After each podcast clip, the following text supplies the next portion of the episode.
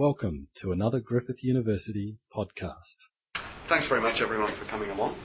Today we, we have with us, and I'd like you to welcome uh, Doctor Scott Downman, who's a lecturer in journalism with the School of Humanities here at Griffith, and he's just been telling us how busy they are. um, and today Scott's going to look at the extent to which media-based interventions like um, like documentaries are effective in managing the effects of of uh, lowering or diminishing tra- uh, traditional values and leadership in remote Thai uh, village communities, basically. And yeah. We'll focus on things like human trafficking. That's right. So forth. Okay. Yeah. So thanks very much, Scott. Thanks, Michael. Well, um, thanks for inviting me to come. I, as I said, I rarely get to the Nathan campus, so it's actually it's, it feels a little bit like coming home. So that's nice. Before I begin today, I thought I'd give a bit of a background just in terms of the research and how the, the whole research project has been developed. In in two thousand three, while I was doing my PhD research here at Griffith, I had a, a bit over a year in Thailand doing field work. And while I was over there, I decided to volunteer with a local Thai N G O to fill in the time in between researching. And um, so I spent that year um, working with this organisation, which was the first uni- um, organisation set up in Thailand to combat human trafficking. And, and for me, I was ignorant. I didn't know anything about human trafficking before I'd gone to Thailand. And it was a real learning, steep learning curve, um, working with young women who had been taken out of um, slavery or exploitative um, situations, and then they came to this centre. And uh, we worked mainly, my wife and I worked mainly with Burmese girls who'd been trafficked, and we had we developed an English language curriculum for them. And for me, that sparked the interest in this whole area of exploitation, whether it be sex slavery, uh, labour exploitation, a whole range of things. And then after that, I, I came back to Australia. I got a job at Griffith working as a journalism lecturer, and then got a, a new researcher grant to go back and, and look at media-based interventions in dealing with and preventing human trafficking and these sorts of issues. In two thousand seven, after being at Griffith for a few years, I was a little bit jaded, and so I um, I handed my resignation in, and after I got a a, consult, a consultation pro, um, thing with AusAid to go over there and work on a two-year project, and the head of school at the time refused to accept my resignation and said, go away for two years and have a think about it. Anyway, I came back. I don't know why, but I came back. So anyway, I went over and I worked on a, a AusAid-funded project in province in the northwest of Thailand, working with youth who are at risk of being exploited um, into a whole range of things. And it was really during this time that um, I saw how media was being used, but also we integrated that into the program that we were working with. And this research is really looking at some of the outcomes that have come from that two years of living and working over there. So in terms of the background, in recent years, government and non-government organisations have seen the value of creative media use in community development work. For me personally, I've worked as a journalist since nineteen ninety-two, so I have a strong media background. I worked for News Limited before phone hacking was cool, and then and then left to go into government P R. This sort of media I was completely unaware of until I'd gone to Thailand and saw it in, in, in practice over there. And these sorts of media interventions have been used globally in many forms, but are now being used as preventative strategies uh, in vulnerable communities to address a whole range of, of uh, well, terrible issues that people are confronting within these communities. There's a list of some of them, but human trafficking, drug and substance abuse, and what I call destructive cultural practices, which have huge ramifications Um, in terms of the quality of life, particularly for children within these communities. And an example of that would be child marriage, which is um, was highly prevalent in the community that we lived in in Thailand, where kids as young as eight would be married off to sixty-year-old men. Um, so there were there were huge issues there associated with that, and huge levels of abuse that, that came from that. So the data and the research has been, I guess, um, collected Uh, following six years of research, three spent living in Thailand in what you would call at-risk communities, and from more than two hundred interviews, most of those with victims of, of exploitation or trafficking. So there's there's quite a, a huge basis um, from which the research has been built.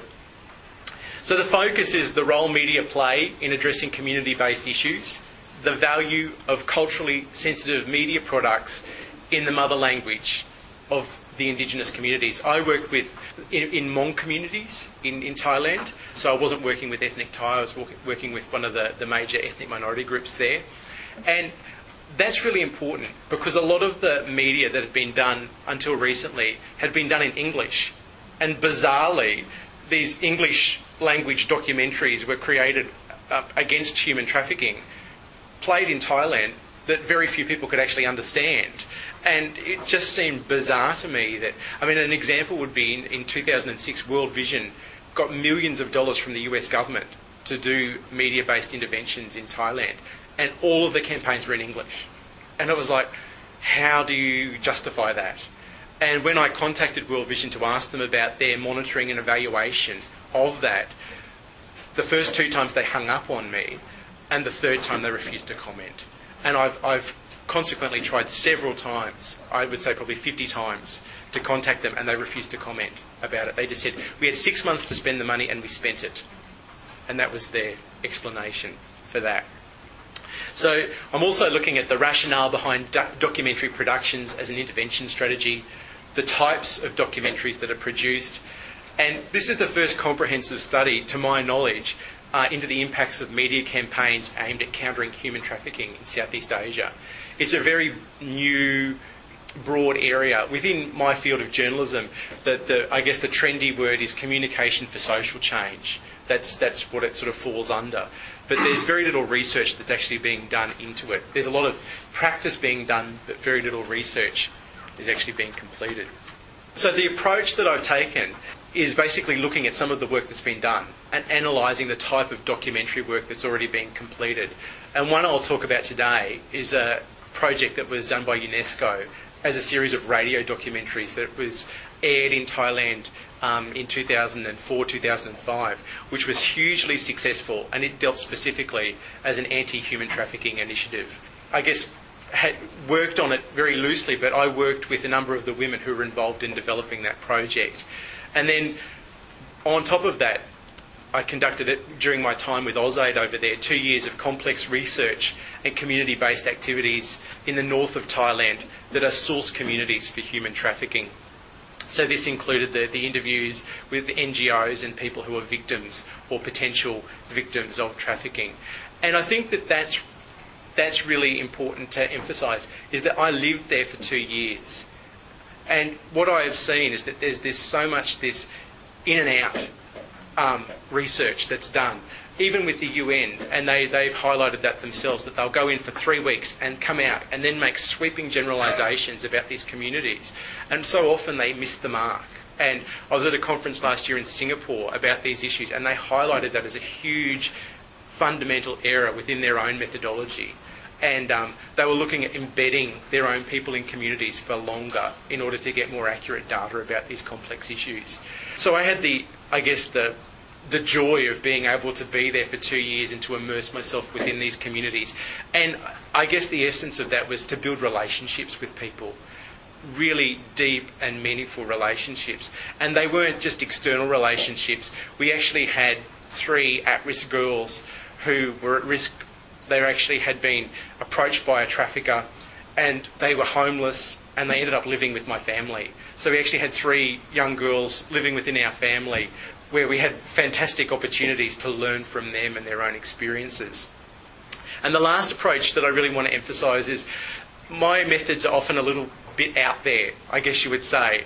And when you work in uh, um, very different circumstances, sometimes the old quantitative, qualitative methodologies just don't work. And when you're working with kids who are frightened of a foreigner, scared of a foreigner, or dealing with complex issues, they don't work. And so this research, a lot of it was developed using performative methodologies where kids would use non-numeric data and use symbols um, for us to collect data. So that included kids doing dramas, drawing pictures, telling stories, doing all of those sorts of things to over a period of years, the two years that we were there. And from that we were able to get a huge cross-section of these young uh, opinions and young feedback from these kids that we would never have got from an interview or from a focus group or something like that.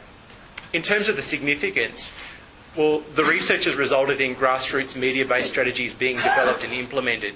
And after the two years, the organisation that I was with in Thailand applied to an N G O in Australia to pilot one of these documentaries to target child marriage in the communities that they worked. And they worked in fourteen villages with youth groups, and there are one thousand youth within those fourteen villages that they were working with.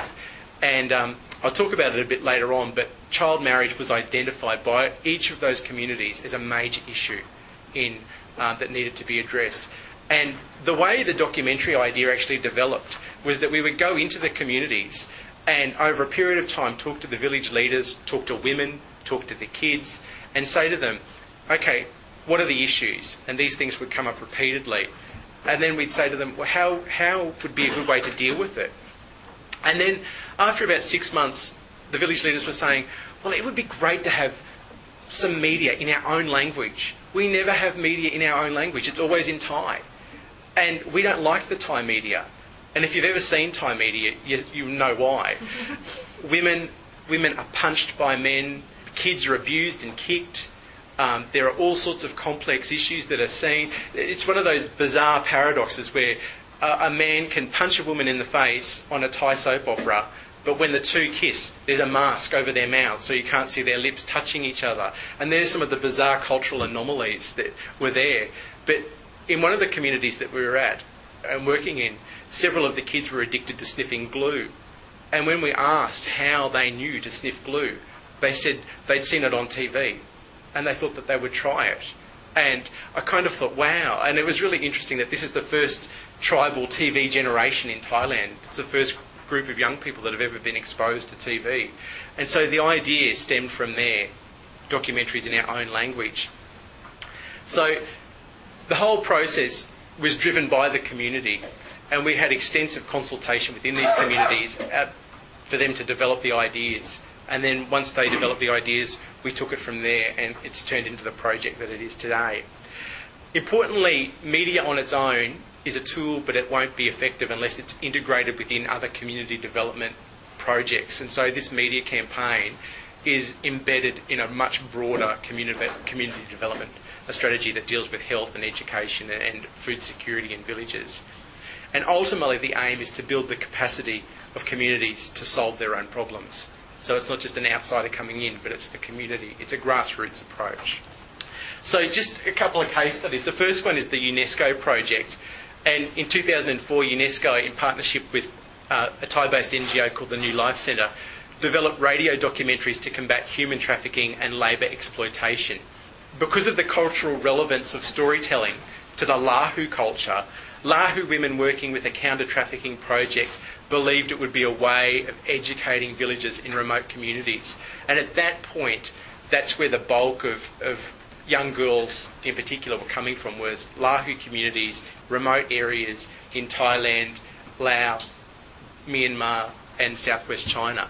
So it was, if we could get into those communities and get them information, then maybe that would help in terms of a holistic education campaign. In terms of how it developed, well, the documentaries reflected the real-life stories of young girls who'd been trafficked from villages and who were now residents at the New Life Centre. Importantly, the script was written in the Lahu language by Lahu women to ensure cultural and linguistic relevance was embedded into the whole education campaign. And data for the documentaries was collected from interviews and focus groups with more than three hundred victims of trafficking.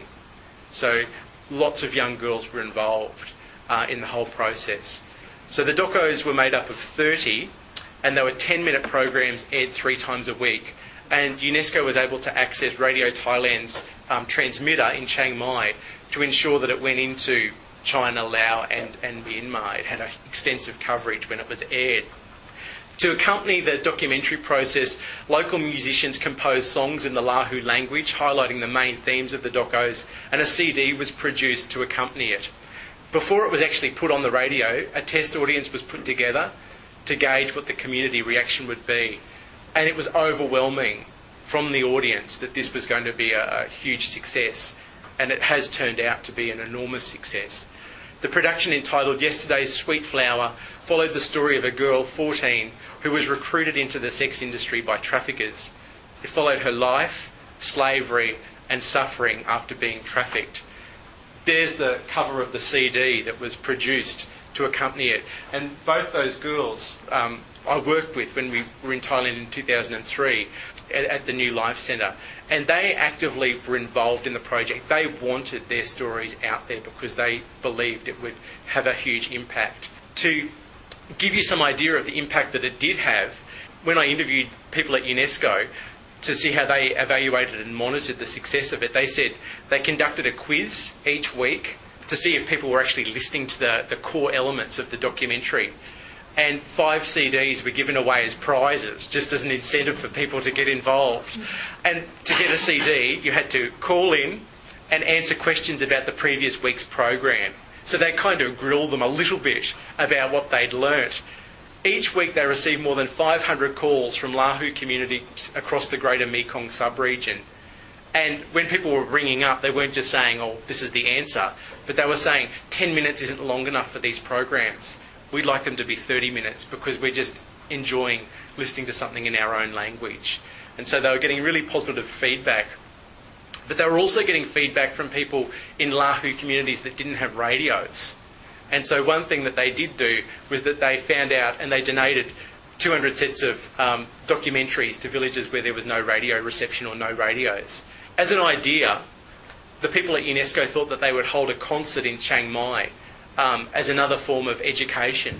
And so they anticipated that two or three hundred Lahu people across the region might attend the concert in March two thousand five. seven thousand people turned up from across the region. So there were seven thousand Lahu from, from Burma, Laos, who illegally crossed into Thailand and come to this concert. And at the concert, they had people talking about their experiences of being trafficked. It's since been highlighted that this has been one of the most successful campaigns, and now very few Lahu people are trafficked into the sex industry in Thailand, given the word of mouth that has spread since this. So it's been hugely successful and really demonstrates that communication can have huge implications in terms of social change. Uh, UNESCO's David Feingold said the concert attendance showed the importance of incorporating local culture into media aimed at facilitating social change. Based on that and the research that I was involved in in that project, last year I returned to Thailand to begin work on the first of two documentaries in the north of Thailand dealing with the issue of child marriage. November, December last year, we went out with local staff from a local N G O called the Mekong Minority Foundation, and I trained the staff in documentary making, in filming, and actually got the staff involved in every aspect of the whole process. The first time one that we're shooting is child marriage, but the next one that we will do is substance abuse, dealing with things like glue sniffing, petrol sniffing, and those sorts of things which are rife in tribal communities in the north of Thailand. And having the local staff working as the key people in the project, they were the producers, the directors, they went out and got all the people and organised the interviews, was critically important in really developing and getting great interviews um, for that concept. And as I said, that the, the concept was developed after extensive consultation with village leaders, community development workers and, and village-based focus groups. To give you some idea of where it is, the centrepiece is a town called Tawang Pa, which is about sixty kays from the Lao border. And around that community are Hmong communities, and that's where the project is based, in those Hmong communities. And the photo there is an interview that we're doing uh, during Hmong New Year last year um, with one of the village leaders there who spoke out against child marriage after seeing so many kids broken within his own community. And to give you some idea of the implications, obviously a number of the kids, that when they get married, they obviously don't want to be married. In in this community, one of the young girls was thirteen, and she'd been married to a much older man. She'd ended up having a baby when she was thirteen, and she, she ran away. And because there's a bridal price involved um, with the marriage transaction, when she went back to her family, her family said, no, you're not part of this family anymore. You're part of that family. You have to go back. And she refused. So the family then refused to allow her into her home. And they said, you can sleep with the chickens. So this girl was sleeping in the chicken coop with a baby, um, with no food, no support at all. And that was just one example within that village. Based on the research that we've done, there were probably thirty girls in the same situation as her who were living with families, who had no support and had been rejected by their own families. So there are huge social problems with these young women. And what actually happens is that they eventually leave their village and then they get exploited into the sex industry in Thailand because they've got no support base once they leave. And this is one of the, I guess, the core issues with human trafficking in Thailand and labour exploitation, is that a lot of the preventative strategies or the strategies that are used to deal with these problems are at the other end once they are so-called rescued from these situations. But very little research is done in the in terms of the communities where they come from and in terms of developing grassroots preventative strategies in those parts of the communities. So that's just one example. But in terms of performative methodologies, this is an example of, of what I mean by that. And within the youth groups that we worked, or where we worked, we would often go and have youth forums. In one village that we went to, it was a it was a girls' youth forum, and it was just simply talking about goals and dreams for the future. One by one, the girls during this day, there would have been fourteen or fifteen at the meeting, started to cry. And when we asked them why they were so upset, they said for them they had no dreams because they said their future had already been mapped out and they knew that they would be married off very young. They were all aged between thirteen and fifteen. And they said it's no use for us having any dreams because we know we're just going to end up in a marriage that we don't want to be in. And as we were talking through this, one of the girls drew this picture. The key with these methodologies is that the picture becomes the tool for the young people to then talk. Often they don't talk without a tool, but if they have a tool to talk to, you get your data for your research. And the young girl drew this picture, and then she said to me, I said, well, what does the picture mean? And she said, this is the freedom that I dream for, but the freedom that I'll never have. And she went in and explained her situation. To cut a long story short, she'd already been married off. She was twelve, and then the next year, after we'd gone back, she'd already had her first baby, so she was thirteen and a mum. And so we use these continually, with, with the, particularly the young women, um, because it was a, a wonderful tool to actually get into their life and allow them to open up and talk about their issues. And for them, they actually found it incredibly, from what they told us, it was a, an opening up that they hadn't been able to experience before. So the research was, I guess, beneficial um, for them in many respects too.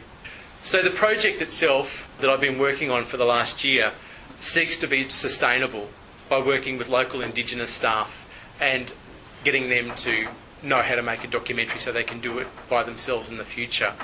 And selective mem- members of the community have been involved in every aspect, so not only the shooting, but also the editing and all of those things. So it's grassroots community development, essentially. For them, the long-term aim is that there's a potential huge market in the Indigenous film-making industry with a huge refugee diaspora in the States, in Canada and Australia.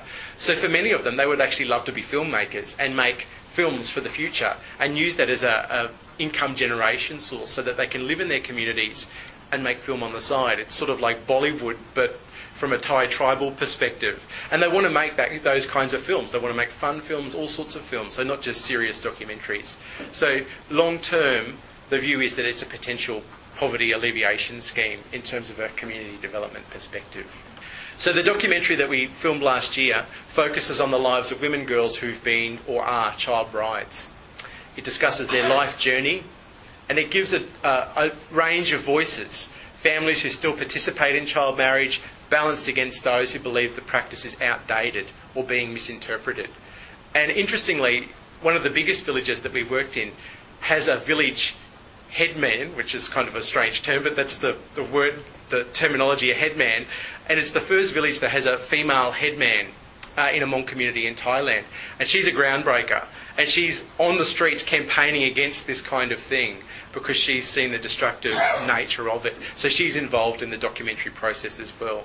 And obviously it's in the Hmong language and will be aired in villages in sort of traditional old style, go to a village and have a, a, a community airing and then follow up. So the idea is this will create a dialogue in communities about these sorts of problems that are there. A different project altogether, but it's a different type of documentary and a very personal one that's being used more for young people's development. It's actually their own reality T V. And what we found in working with young people in tribal communities is it's very difficult for them to open up and talk about their problems. And one thing that we've done is we've given them video cameras where they film their life. And for a lot of them, it's really difficult to talk about their futures. And so this project was developed for young people in villages to document their lives through videography and photography. And what their brief was was very simple. Go to your community for a month, film your life, how you want it to be, and what you need to achieve your goals. And so these kids just embraced it. They embraced the technology. We had cheap little cameras that they took back, and they filmed their lives. And then they came back after a month, and then that became a tool for them to discuss their future and, and their life and how they wanted it to be. And it's been hugely successful in giving these kids direction in terms of future career projection and so forth, education and so forth. So it's a different type of development, it's a different type of documentary, but the processes have been quite exciting to see. And so strategies and career plans have been developed through this process of using media. So essentially, what the research is showing so far is that media, in this globalised world that we live in, has a key role in impacting young people's lives. And that's what we're aiming to follow up in the next few years as we follow these processes through. Signal and Rogers argue media should be used for three main reasons. Firstly, social development problems are escalating around the world and resources to tackle these problems are scarce. Secondly, entertainment represents one of the most important megatrends of this era. The hard-to-research rural poor are now more accessible through new media technology. And three, carefully designed media messages can help educate audiences, promote pro-social behaviour and economic profitability. In November, I guess the the acceptance of this is pretty, fairly wide now, and in November I've been invited to go back to Thailand um, as an external auditor with AusAid to review some of these practices that they're funding. And they've just sunk, I think it's almost two million dollars into M T V Thailand, who've just um, got this, um, for the last three years, have been developing this type of strategy. And they've got, it's called the M T V Exit Strategy, and it's aimed at, I guess, raising awareness among young Thai people of human trafficking. And so they sh- they make movies and they show them on M T V, and the reach has been phenomenal. And they were saying that after one movie and after exit surveys, the awareness had risen by about thirty percent in young people of the dangers of human trafficking.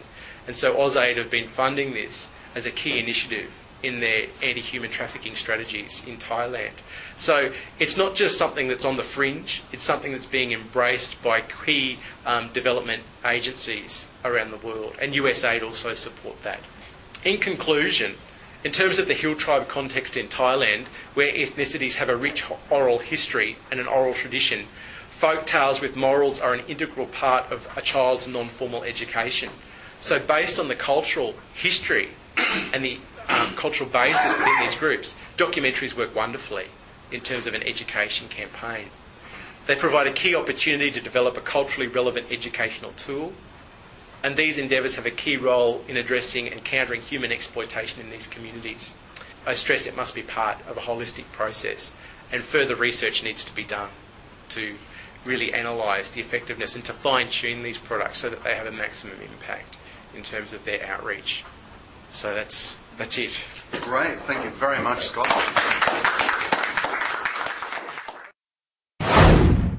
For more Griffith University podcasts, go to w w w dot griffith dot e d u dot a u forward slash podcasts.